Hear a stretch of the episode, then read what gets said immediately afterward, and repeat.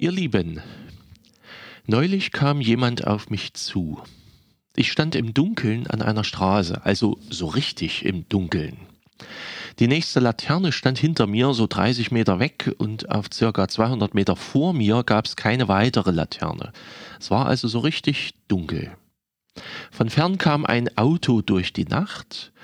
Die grellen Scheinwerfer strahlten zig Meter bis zu mir und im Licht dieses Scheinwerfers erkannte ich die Silhouette eines Menschen, rabenschwarz, im grellen Licht von hinten angestrahlt, eine Kapuze auf dem Kopf, noch ziemlich weit weg, aber die Straße entlang auf mich zulaufend, und das sogar ziemlich schnell.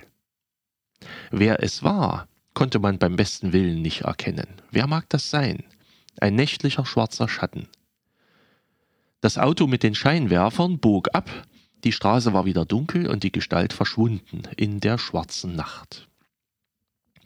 Ein Moment später kam wieder ein Auto von unten, wieder Scheinwerfer auf der dunklen Straße, und sie war wieder zu sehen, diese Gestalt. Viel größer, viel näher als eben noch.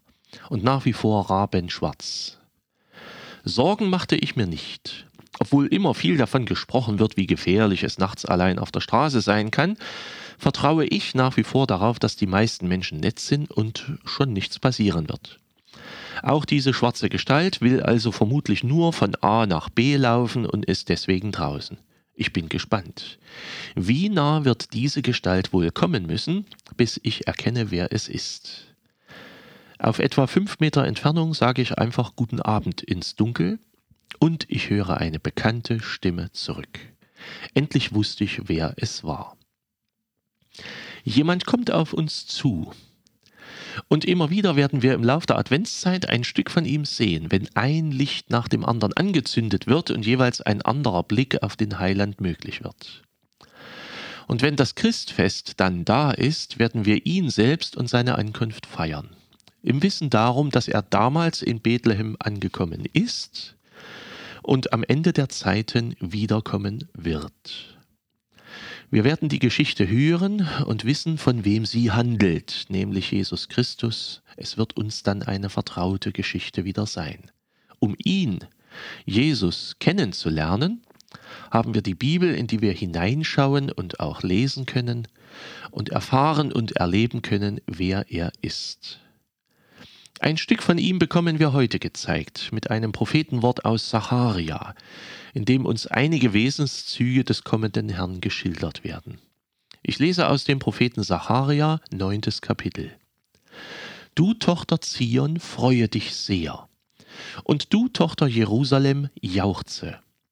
Siehe, dein König kommt zu dir, ein Gerechter und ein Helfer, arm und reitet auf einem Esel, auf dem Fohlen einer Eselin. Sacharia sieht einen gewöhnlichen damaligen orientalischen Menschen kommen, arm und auf einem Esel reitend. Nicht so bedeutend aussehend wie die anderen.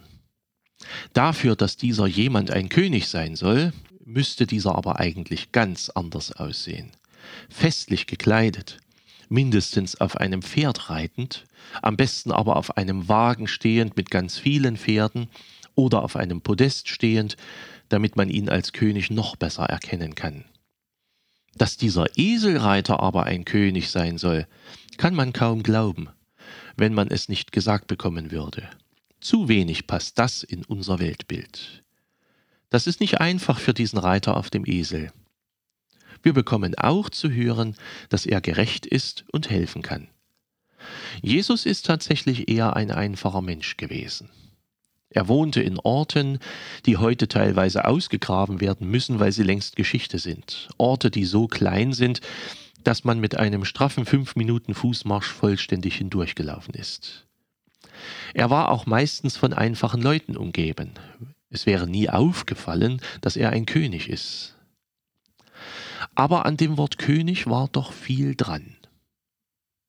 Den Leuten fiel auf, dass er in einer Weise gerecht war und helfen konnte, wie es sonst keiner war oder keinem anderen möglich war. Es war eine königliche Macht und eine Kraft, die Jesus verkörperte, die nicht von dieser Welt waren, ein König neuer Art, wie es ihn nie zuvor gegeben hatte und wie er bis heute einmalig ist, ein Gottessohn. So arm wie er war und so friedlich, wie er auf einem Esel in die Stadt Jerusalem eingeritten ist, so neu war auch seine Art, diese Macht auszuüben. Und auch das kann man im Propheten Sacharia ausgesagt finden. Ich lese weiter. Denn ich will die Wagen wegtun aus Ephraim und die Rosse aus Jerusalem, und der Kriegsbogen soll zerbrochen werden. Denn er wird Frieden gebieten den Völkern, und seine Herrschaft wird sein von einem Meer bis zum anderen und vom Strom bis an die Enden der Erde. Sacharia sprach damals dieses Wort Gottes zu den aus Babylon heimgekehrten Israeliten. Sie sollten sich für alle Zeit merken, der künftige Weg, der eigentliche Weg des Volkes soll ein Weg des Friedens sein. Wie der neue König, so auch das Volk.